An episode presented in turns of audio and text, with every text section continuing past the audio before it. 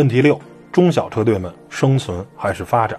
除了之前提到的那几支车队以外，其余的中小车队也是 F1 重要的组成部分。如今的十支车队，假如再有车队退出，F1 组委会不得不重新招标新生力量。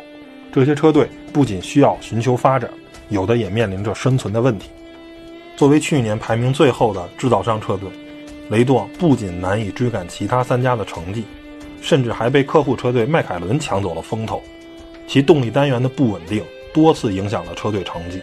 假如不能在战绩上得到突破，高薪挖来的实力车手里卡多极有可能离开，转而选择其他更强的车队。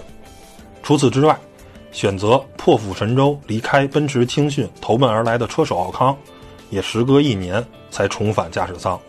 其个人的表现以及和队友的竞争也将令人期待。阿尔法罗密欧车队在去年赛季初的高光以后，受限于车队资源，整个赛季表现高开低走，只得继续为车队积分而战。而车队全靠老当益壮的莱科宁为车队取分，即使在今年的东侧中，也只能靠用巴塞罗那正赛中不可能启用的 C5 轮胎做出媒体圈所吸引大家的关注，前景难以让人乐观。而乔维纳兹的处境更是尴尬，已经二十六岁的他，今年如果依然不能拿出有说服力的表现，被 F2 中来势汹汹的法拉利青训阵营成员取代，只是时间的问题。哈斯车队在多年的投入下，依然没有拿出令人信服的表现。尽管车队在排位赛成绩表现尚可，但车队的正赛发挥极为不堪。大家更多记住的是这个车队正赛的迷惑行为。以及领队斯坦纳的口吐芬芳。假如继续徘徊在中下游集团，车队老板未来是否放弃，我们就不得可知了。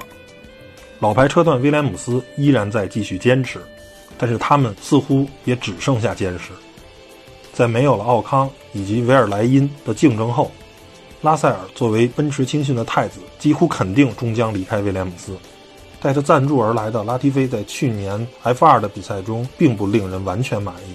他在 F 一的表现也将是一个未知数。看着 FW 四三赛车更干净的涂装，复兴对于这个曾经的王者之师似乎还很远。最后，我们想说，F 一的一个赛季很长，要想在这群卓越的车手和车队中脱颖而出，不仅需要亮眼的发挥，更需要足够的稳定性。上面的那些疑问，只有等到新赛季打响，才能一一解开。